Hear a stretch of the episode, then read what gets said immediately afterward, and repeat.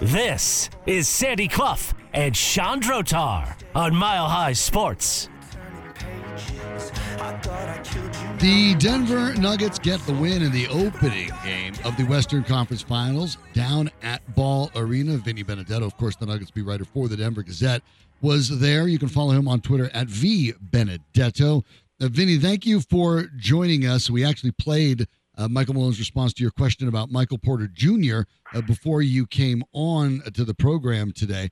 Uh, I guess before we dig into any particulars, if you could give us a, a sense for, for people who weren't able to be there, the, the vibe in that first half, and then sort of the nervousness in the fourth quarter as the Lakers crawled back into it. Yeah, the uh, the first half was certainly a vibe, in, in a word. I mean, the, the Ball Arena was rocking, and you know, I think a lot of that has to do with the Nuggets defending and getting out and running, playing in transition, getting kind of e- easy stuff in that way. And then, yeah, the second half, definitely a little more tense, some uh, Some, some quieter moments in the arena, but I, I think back to that loose ball that uh, Michael Porter Junior gets on the floor for. K C P digs it out, passes it up to Jamal, who lobs it to Aaron for that dunk that I think put them up six late. I, I don't know if I've ever heard Ball Arena that loud. So there, so there was definitely a little lull in the uh, energy in the arena in the second half, but but uh, quite a finish nonetheless. Yeah, and uh, I. I do think uh, Aaron Gordon deserves a, a little bit of credit. Got an offensive rebound with three minutes left. Now, he missed one of the free throws, but uh, at, at least it got the Nuggets a point, and uh, about thirty seconds later, a dunk uh, uh, from Murray uh, to make it one twenty-seven one twenty-one, and that uh, all but uh, put the game away, although, although with forty-five seconds left, LeBron had that three that would have tied it at one twenty-nine, and Uh, missed the shot. The Nuggets go on to win one thirty-two one twenty-six. But uh, I, I, I do want to get your comment on Jokic, because it was suggested in some quarters going into the series that uh, Anthony Davis would have the athletic advantage, uh, certainly an advantage in speed, and would uh, clearly be the, the better shot blocker. And even on the shot blocking, where you could make a case that uh, Jokic is certainly not known for it, and Davis sort of is. Last night it was two blocks apiece, and I thought, as a demonstration of athleticism, uh, if anything, Jokic had the edge over Anthony Davis last night, even though Davis yeah. scored forty points. Right, right. And and I think I think some of this is just kind of going to be a, a trend for the series, because neither one of these teams can can afford for either one of those guys to spend much time on the bench in foul trouble. So I think when they are in those one-to-one matchups, I think you know it, it's it's going to be tough to find the the right level of physicality that isn't going to get you in foul trouble. But but to Jokic's athleticism, I think about that play in the first half where catches it on the left block and he does that quick baseline spin exactly. past Anthony Davis, and then he finishes with. With a dunk, something a we don't dunk? see all the time. Yeah. yeah. Um, so, yeah, I think I think Nikola is, you know, garnering more respect with each game in these playoffs, and, and maybe people will start to realize that he, he isn't quite the uh, the oaf people seem to, to think he is at times. Yeah, I, I think that's obviously uh, getting dispelled uh, almost in real time by the performances there.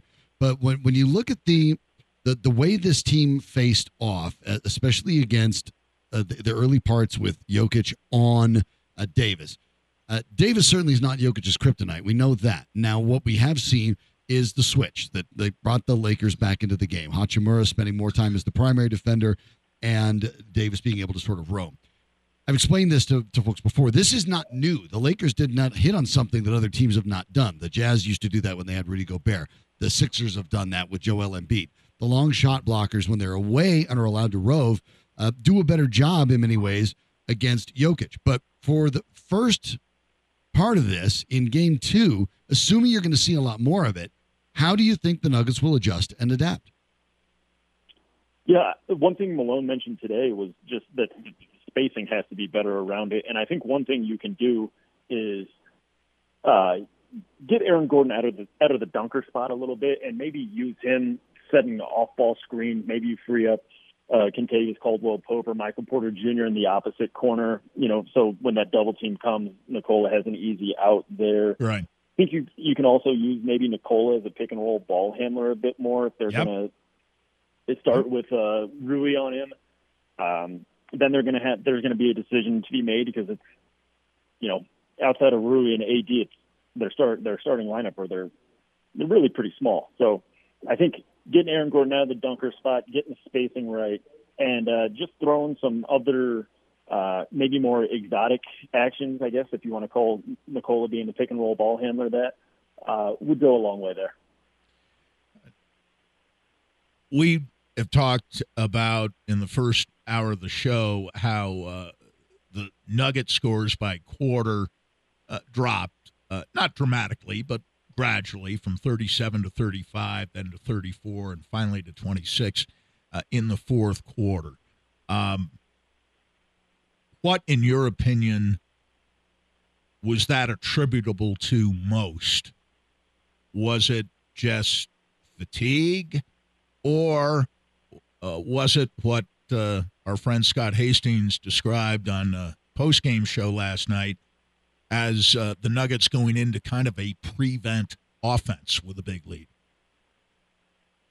Yeah, I think there's there's something to the, the prevent offense point. I think what stands out most looking back is the disparity in fast break points. I think well, they had seventeen to seven, two. Yeah, seventeen in the first half, two in the second half, right. And those two in the second half were the, the Aaron Gordon dunk that, we we that talked was about. The dunk we talked about. Yeah, and, and then you get to the with the Rui uh, on Jokic adjustment. Malone said it today. Like, it's a lot easier to get to that half court defense. You know, after made buckets, that it, it, you can't really do that in transition. So.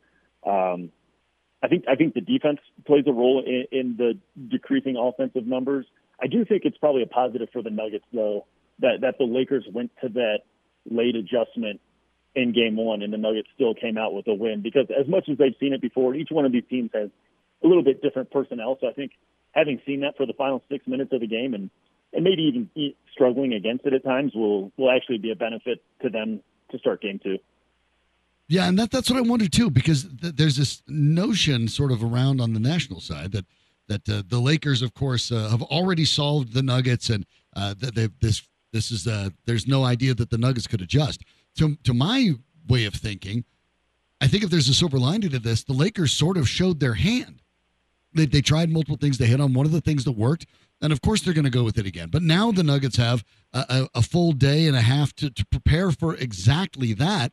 I don't see this as a negative at all. Sometimes it, you can learn these lessons rather cheaply in a win, and that seems to be what happened with the Nuggets to me, because now instead of being somewhat surprised and have to adjust on the fly, they know they can prepare for these multiple different looks and fronts that they're going to get from the Lakers.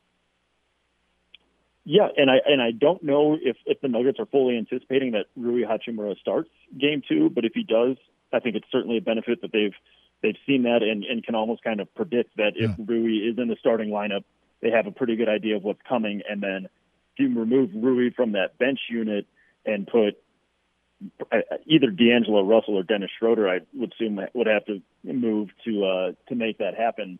Then they don't yeah, really I, have any any any want, size depth beyond that. I want to ask you about that last night because Reaves was minus three, Schroeder was minus six. Russell was minus twenty-five. I mean, he was bad. Uh, and, and not just on defense, on offense, too. We know he doesn't guard anybody, uh, but he was really bad on offense last night, really unproductive, had, had eight points in twenty-six minutes. Uh, wouldn't you think if they did move uh, Hachimura into the starting lineup, it would be Russell who would come out rather than Schroeder or, of course, Reaves. Reaves was terrific last night, especially down the stretch.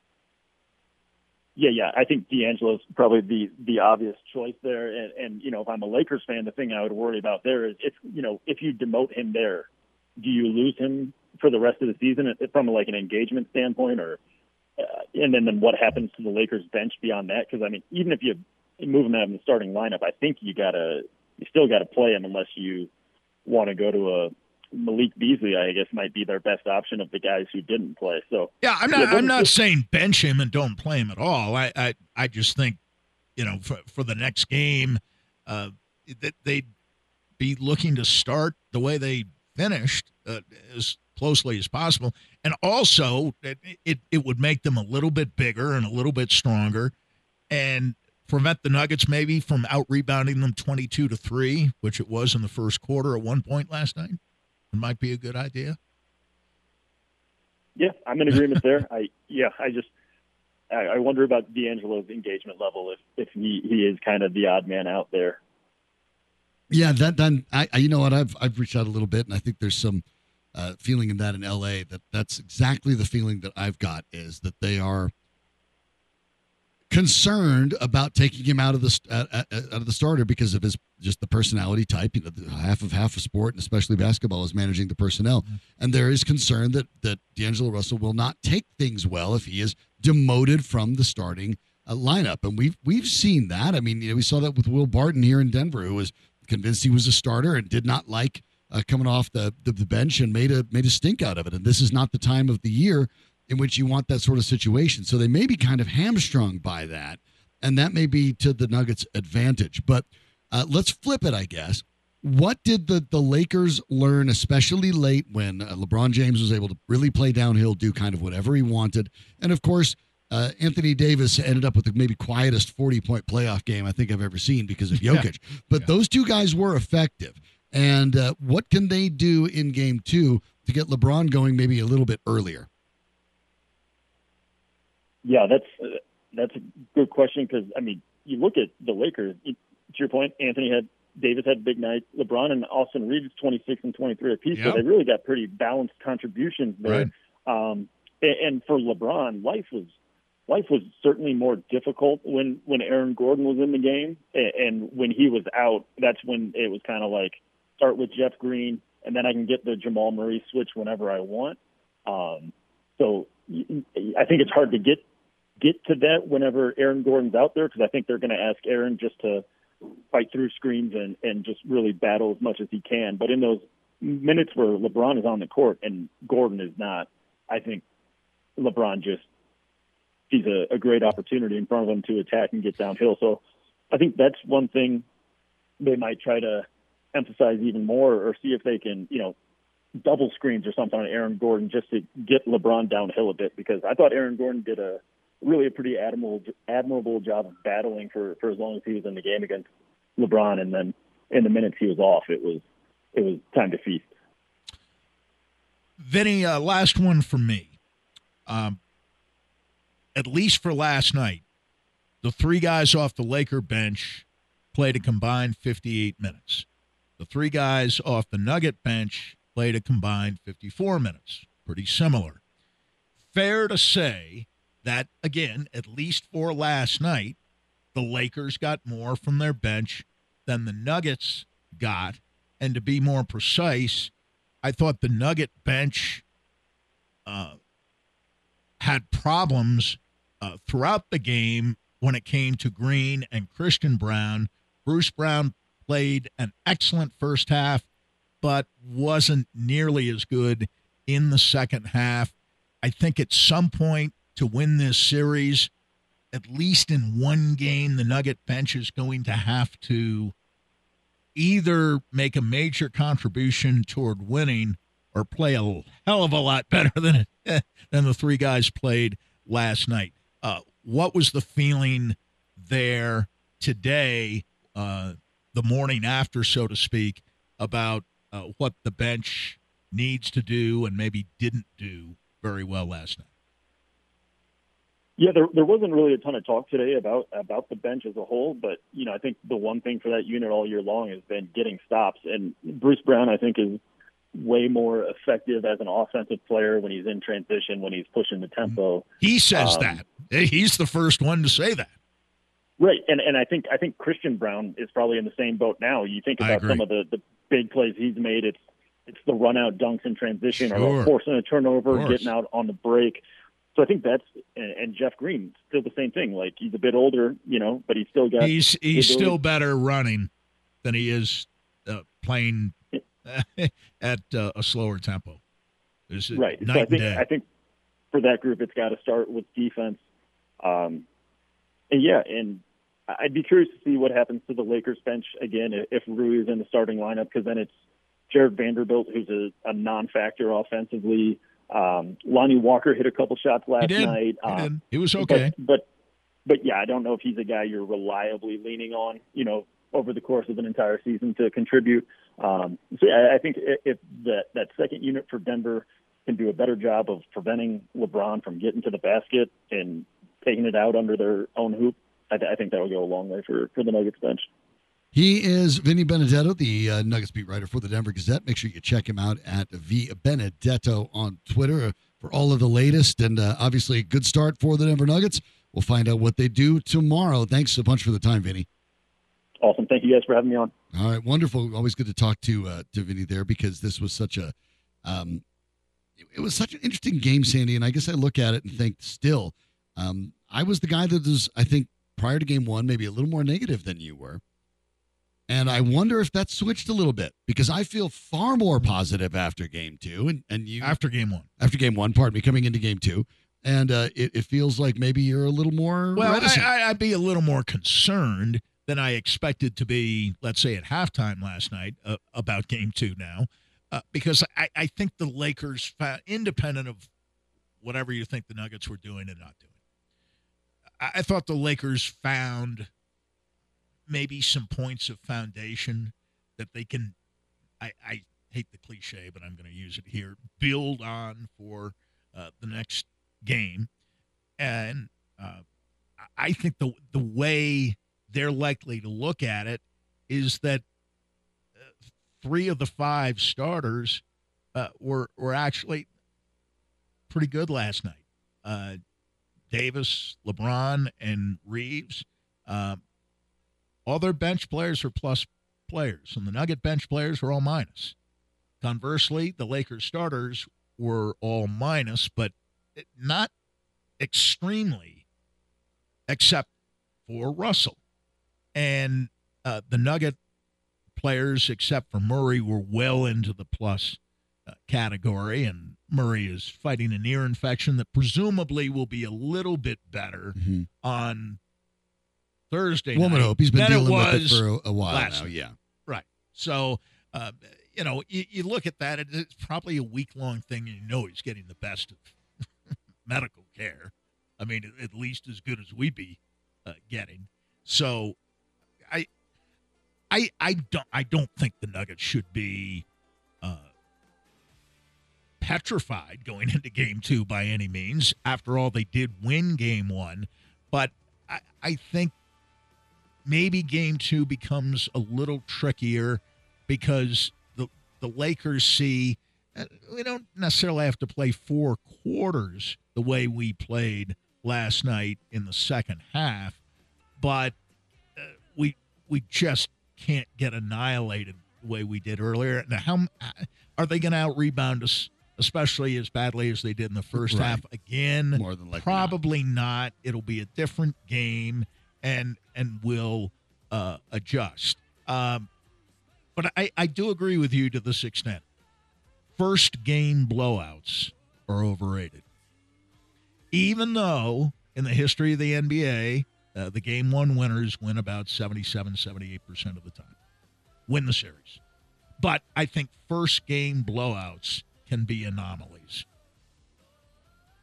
just from what I've observed over the and years. And they can, the they can perhaps send the wrong signal of how one-sided a matchup really is, and this one is not. And so then for the, the, Nuggets, the winning team in a blowout spot. Right, gets maybe a little comfortable and not as ready for game two, and perhaps the Nuggets got a bit of a wake-up call in the fourth quarter, and though they won't get off to the same kind of start in game two that they did in game one, Uh, maybe they'll be emotionally engaged and, again, have that constructive fear of losing, constructive fear of losing that I think all champions need.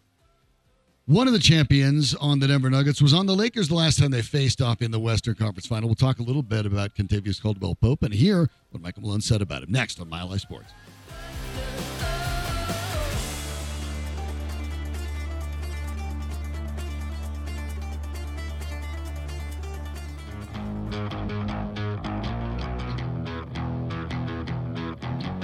Sandy Clough and Chandro Tar, presented by Superbook Sports Download the Superbook app and start winning today at superbook dot com.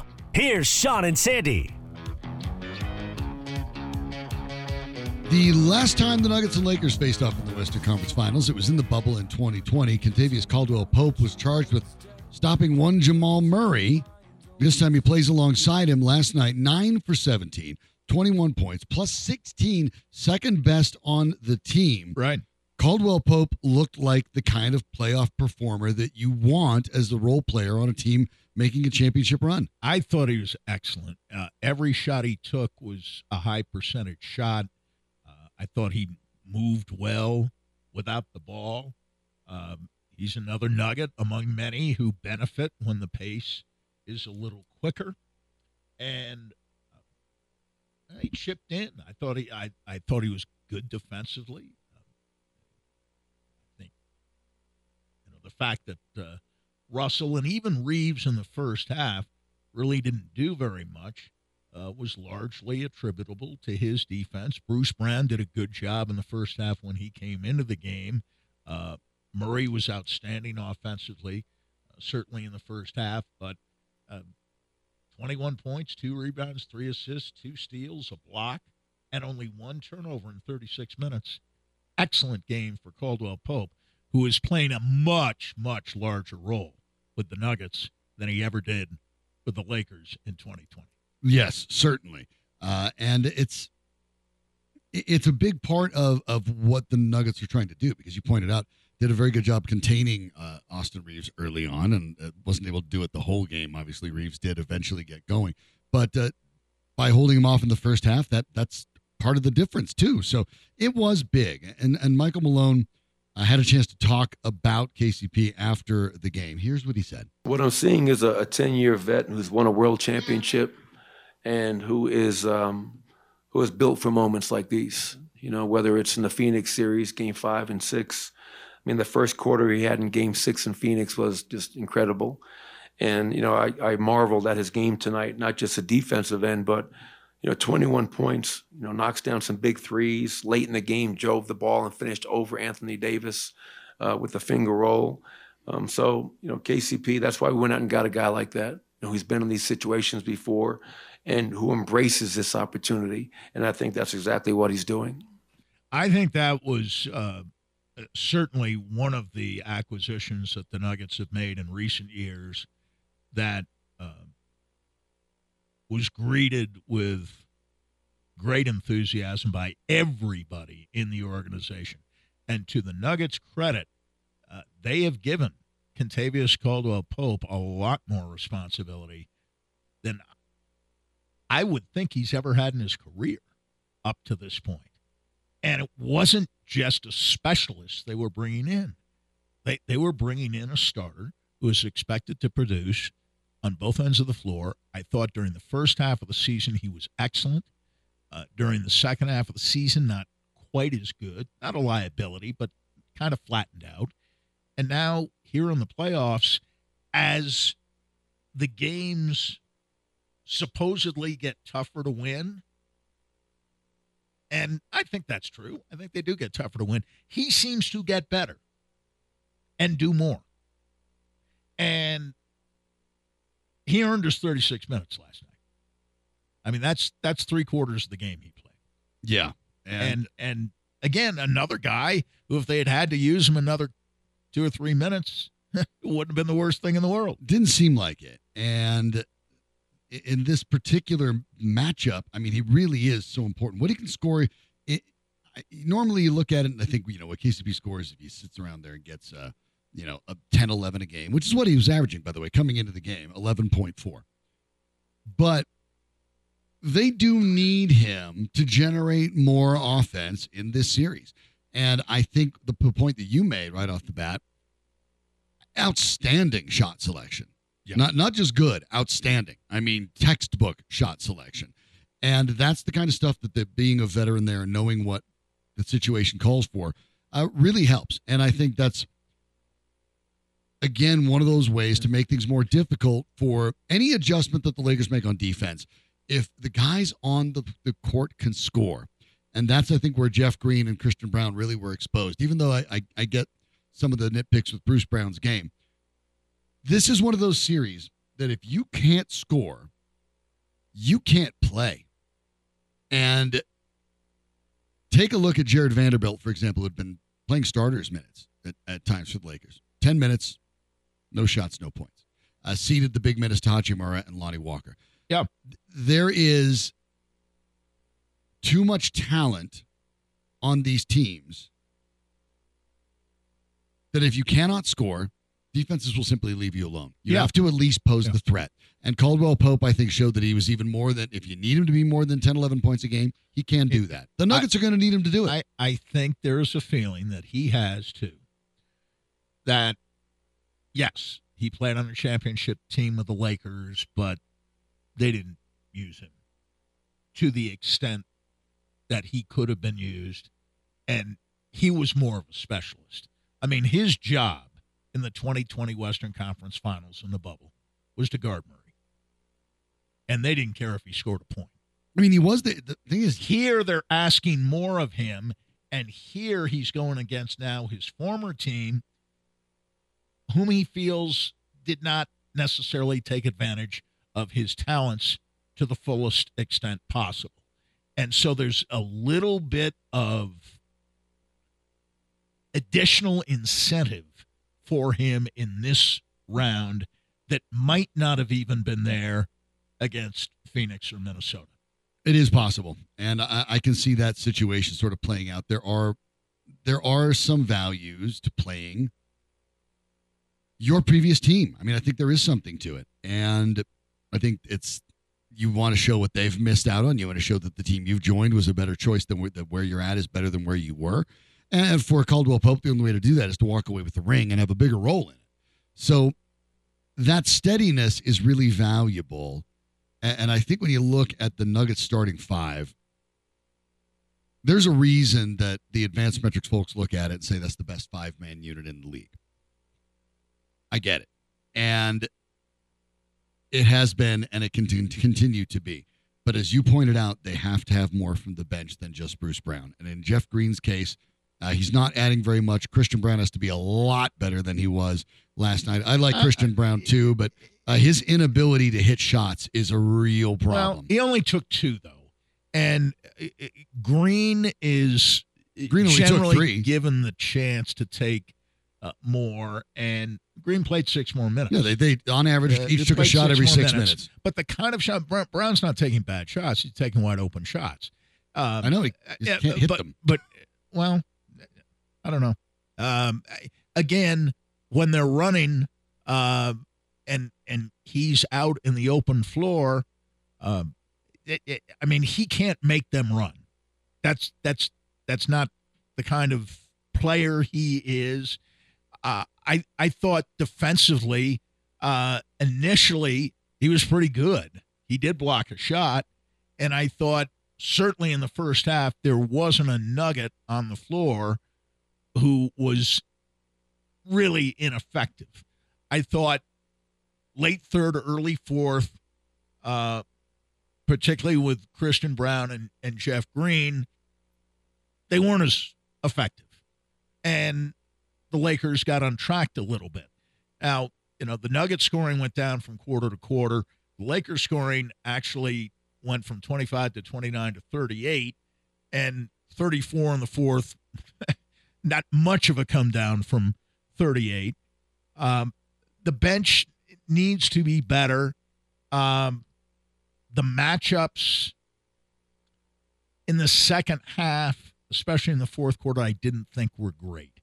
I thought the, the matchups that they managed to get in the first three quarters were, were fine. Um, but In, in, the Lakers' best offensive quarter was the third quarter. And I thought that was more about the Lakers than it was about Nugget deficiencies. But when you look at one bench that involved three guys, another bench that involved three guys, the Laker trio of Hachimura and, yes, Vanderbilt and Walker were better than Green, Brown, and Brown were. They, they were, they were just better. They, they made tangible uh, contributions. Uh, Vanderbilt only played ten minutes, but – Christian Braun only played twelve, and I thought Vanderbilt was effective uh, maybe a little more so on the defensive end than Christian Braun was. But, um, I, I, you know, the, the, the Lakers are going to use these different combinations, and they're going to mix and match. And the Nuggets tend to be pretty static in the way they set up their rotation.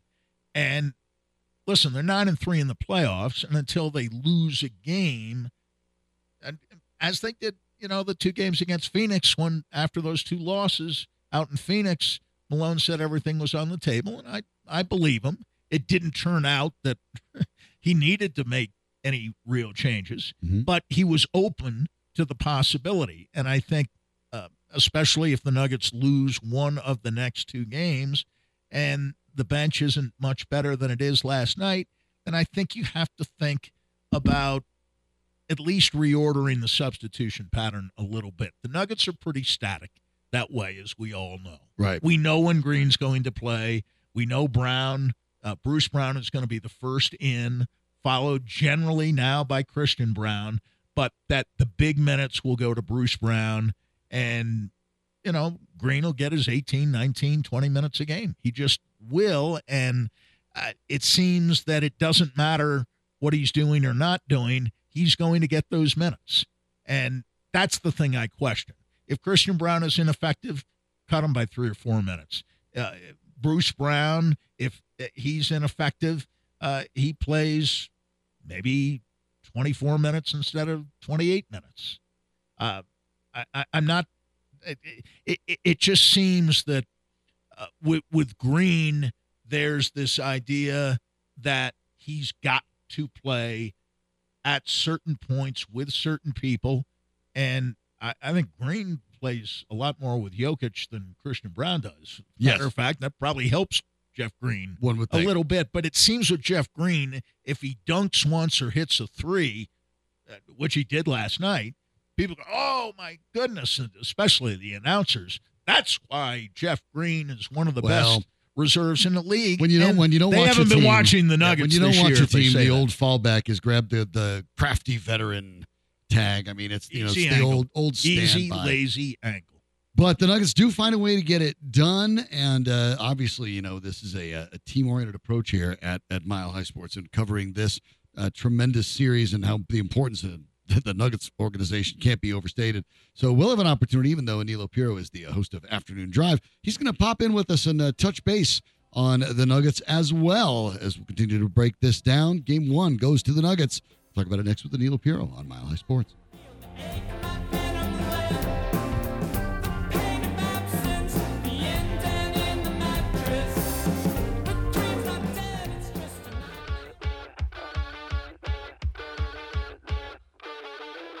This is Sandy Clough and Chandro Tar on Mile High Sports.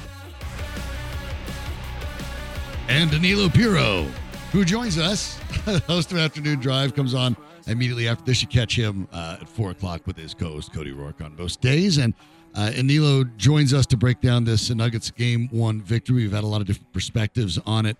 Um, I'll give you mine, Danilo, and I'd like to just get your response.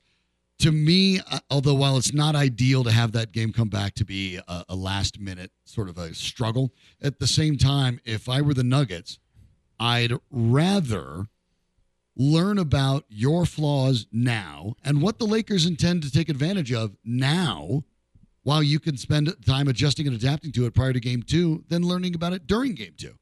Yeah, no, I, I find myself agreeing with that. And, you know, Michael Malone today at practice essentially said just that about – it's almost a luxury to have a team like the Lakers show their hand in a game in which you won, right? You saw the adjustment of a team like Los Angeles uh, midway through a game. Obviously, Darvin Ham and company thought they had an opportunity if they made this adjustment to try to steal a game one like they had in their previous two postseason series up until this point. But, uh, you know, the Nuggets right now, despite the national, it, it's so funny because you see the national, you know, talking heads and everything, and it's about, it's always about not what the Nuggets did right. It's about what the other team, you know, was able to do to kind of stay in these games and whatnot. And, you know, everybody, I saw Skip Bayless, Stephen A., everybody's talking about how, uh, you know, you got to be feeling pretty damn good if you're a Laker fan or if you're playing for the Lakers or whatever it might be. But I look at it the other way. I think, uh, you know, they showed their hand a little bit, the Lakers did, and now, you know, Michael Malone and company have ample time to adjust. I, I think the Lakers have some other things they can do uh, better, obviously, as well, uh, namely not get out-rebounded twenty-two to three in the first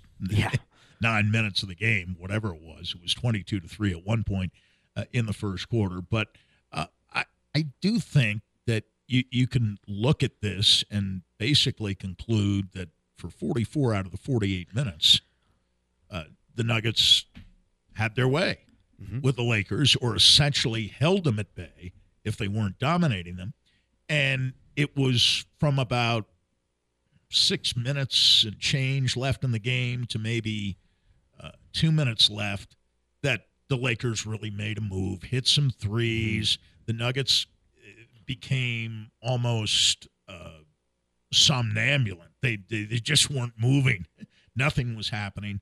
And the, the Lakers took advantage of that. But again, I thought one of the takeaways last night, certainly out of the first half, was if the Nuggets play at that pace and at that level, it doesn't matter what the Lakers do.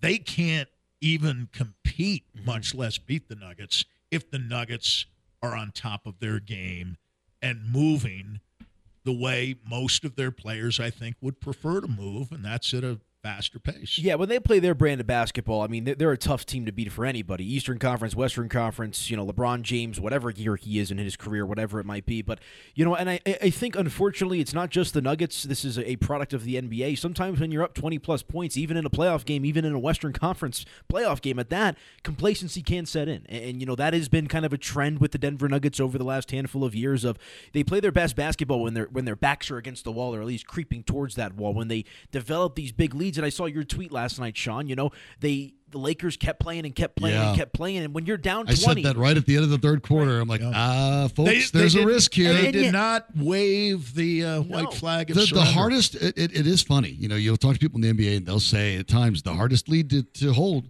is a twenty-point one. Yeah. Just because like you have to hockey. fight off complacency. In today's game especially, because the three, the three can ball, get you back in. Even, even a team that doesn't shoot a lot of threes, uh, they were eleven for twenty-four last night. Mm-hmm. And I, I think Mark Kizla said it well in the post-game press conference in his question to head coach Michael Malone about, you know, watching that game. He said it. I saw it as well. I'm sure many Nugget media members that were there, you know, you, you kind of saw a ghost of Denver Nuggets past at times over the course of that third and the fourth quarter where, you know, in previous seasons, previous regimes, you know, even just previous versions of this team with, you know, Malone, M P J, Jokic, Murray, they've lost in those type of spots before. But oh, yeah. I, yeah, I think, you know, true. them having that resiliency, I think, is a sign of the growth and maturity of this team. But, you know, at the end of the day, a win is a win. You know, it, it doesn't matter if you win by twenty or one. And it, it is, that's something I think that at these day after, you know, it is tempting to, to really go into more of it. But in the end, it's the playoffs, right? Right. The, the point is to get four wins before the other guys get four wins. Doesn't matter. And how you got one. And the scores don't really matter. And it doesn't matter if it was a blowout. It doesn't matter if you played all that well. Did you get the win or did you not? And, and if you're the Nuggets, you got the win. You got some some lessons on the cheap. They didn't cost you a game. Right.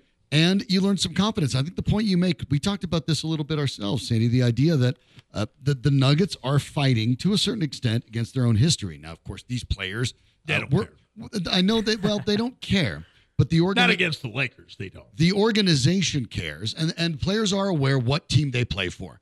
You're aware you've played, you're aware you're playing for the Denver Nuggets, a team that's never won a title. That's different than if you throw on a Lakers jersey. And the, the players do know that. And whether the pressure is is omnipresent or not, at times it is there. And there were moments, as Danilo, I think, referred to, that late in that game you're feeling, oh, no, here we go again. Well, that's the thing that happens if you're the Nuggets. It's not the thing that happens if you're the Lakers, because the Lakers are like, well, that's okay. We bounce back and win titles. So the ability to fight through that adversity, uh, that they got their their game back in order. It is easy to forget that even though it was close at one point, you know, it was like Sandy said, four minutes. And then really the last minute and a half was quite under control, uh, mm-hmm. quite frankly. The, yeah. the Nuggets I mean, did, it, it, they James did have that three-pointer that could have gone yeah. in. But they, but the game, they got but, the game back. Yeah. They, they handled it correctly. They stopped looking out of control. Uh, you know, I guess uh, Bruce Brown at the end, I would have taken the easy layup and gone up yeah, by seven. Yeah, yeah. Maybe you'll, I, you'll I, learn I that, that next time. Probably the play. But uh, that that too. That's I, it's funny we didn't mention that. But yeah, those folks in Vegas don't miss by much. It was minus six yeah. and a half, if I remember right. And Jokic missed the first free throw, and mm-hmm. they had on six. Yeah. So. They, uh, there's a reason they build those billion dollar buildings out there. Yeah, I, I will say this too, though. You know, Malone had a, a, an interesting bite after the game about how he didn't sense any panic in the huddle. You know, despite the Austin Reaves three point shots and, and Anthony Davis and Rui doing their thing. Uh, you know, there was a sense of poise, I believe, is the word that he used to kind of describe. And obviously it's coach speak to an extent, but I, I thought it was also reflective in the body language of the players on the court and then after the fact. And, and to me, that's an indicator because we saw against Phoenix, look at the fan base. Everybody's super excited, right? But the players stayed within themselves for the most part. And I sensed that yesterday at the postgame press conference, like a win is a win, good to get a win, on to right. the next one. They're not getting too high, and they're not beating themselves up either. They're trying to stay as even keel as possible. Yeah, and uh, this team is good enough to do what, uh, at least in first games over the years against the Lakers, that the, the Nuggets have never done. Right. And that's run out to huge leads. Uh, you can't blow huge leads if you don't have huge leads. And I don't remember even in wins against the Lakers in the playoffs, which have obviously been few and far between, uh, that uh, the Nuggets were ever so far ahead or or just maybe within fifteen, twenty points mm-hmm. where it would be possible for the Lakers to make a run at them to, to see how they react. Uh, the Nuggets tended to win the games they won against the Lakers pretty comfortably, and the Lakers even more emphatically would uh, generally win against the Nuggets. But but you're right, and I, I, I think having Jokic, uh, it, it should be good for at least two wins in a series, and I think last night we saw one of them. Yeah, and obviously where he was just, even if the second half wasn't quite as good in the first, he was just too good. But he was insurmountable. That, that's yeah. a that's a good point. He, he was. Uh, he, he's incredible. He was far and away the best player on the floor, yeah. even though the guy who he kind of sort of was going against had a forty-point night mm-hmm. with ten rebounds. Yeah. You know, it's, and that's the thing, though. Like, speaking of Anthony Davis, it's never been a question of ability. It's a question of health. I mean, we've seen this with Anthony Davis. When he is healthy and he's in the right mindset, I mean, he he's an M V P-caliber player. It's just been the consistency aspect of it with him. And and I'm so interested to see, you know, how this team adjusts in game number two. You know, Michael Porter Junior spoke with the media earlier this afternoon, and, you know, everyone's talking about this Rui Hachimura situation. Oh, the, the, the Lakers cracked the code. The Lakers, you know, have the secret oh, sauce. That's an overstatement. Yeah. And even, you know, M P J came out and said, I think we're going to figure out how to counter that. Once you know? they have the film on it, they're watching you're watching the film study of it. Yes, I you'll saw... know what your spacing could be better, should be better. Now they they see it coming. Yeah. Look, the guy, people have thrown a lot of stuff at Nikola Jokic. And uh, like anybody, the first couple times, uh, yeah, he can be confused. The team can be confused. Uh, once he's seen it a couple times, it's a different story. And Absolutely. That's where I think that it is, It you know, I, The, the national side is missing the point. They look at it and say, well, Jokic won't be that good again. Well, are you sure? Because um, he has been. But even if he isn't, the idea that the, the Nuggets shooting was not duplicatable. I'm, okay. I, I, even if I were to grant that, are we sure the Lakers were? They were phenomenal yeah, right. from the three points, which they're not Both usually. Both teams shot the same uh, percent. Yeah, I mean, I, I'm not really sure the Lakers is sustainable either. Both of these teams will regress towards the mean. Remember, the second game of the series with Phoenix was ninety-seven eighty-seven. Right. Well, uh, you know, we, you could have uh, – determined well in advance by just listening to our program mm-hmm. yesterday uh, how the game would go last night, because we said one thing we know, the game won't be played the in the one twenties. Right. uh, so you could have just well listened said. to us and uh, certainly had a, a yeah. very good idea of how the game would unfold. It was, it was a fun one. I, I will say this. I, I saw a tweet about kind of the coaching dynamic that I thought was was spot on from uh, Matt Moore, who's a writer over at the Action Network, and he says, Malone has more ways to use his personnel than Ham. That said, Ham has more personnel to use than Malone. That's and a good I, line. And I, and I think I like that's, that's a true. very interesting dynamic, because Ham has, you know, we talked about D'Angelo Russell. They have some of these other guys. Malone's going to stick to an eight nine man rotation most often, and I think it's, it's going to come down to coaching. Well, Malone's, especially if they keep winning, he's not going to deviate. Even yeah. and, and forget about the use of the eight guys. Even in the way he uses them and the time he puts them in the game, that's not going to yeah, change no. as long as they continue to win, even though I think maybe there were some changes that could have made things yeah. a little easier last night, because the bench wasn't good enough last night. Bench has got to be better. Takes a lot to beat these uh, Los Angeles Lakers. So, you know, we'll see how it shakes out. Uh, we will. And, of course, you get more about it from Danilo Pirro, our guest right here, because he is up next. Thanks to Danny Bailey and Andrew Detmer in the booth, making us sound and look good, respectively. Thanks to Vinny Benedetto of the Denver Gazette for joining us as well to break down week one. And thanks to you for everyone uh, watching over at miley sports dot com and listening uh, on the app or over the air. We appreciate all of you and all the interactions. We'll be back tomorrow with more. For Sandy Clough, I'm Chandro Tar. Keep it right here on Mile High Sports. You were a lifeline in this darkest time. You better believe it.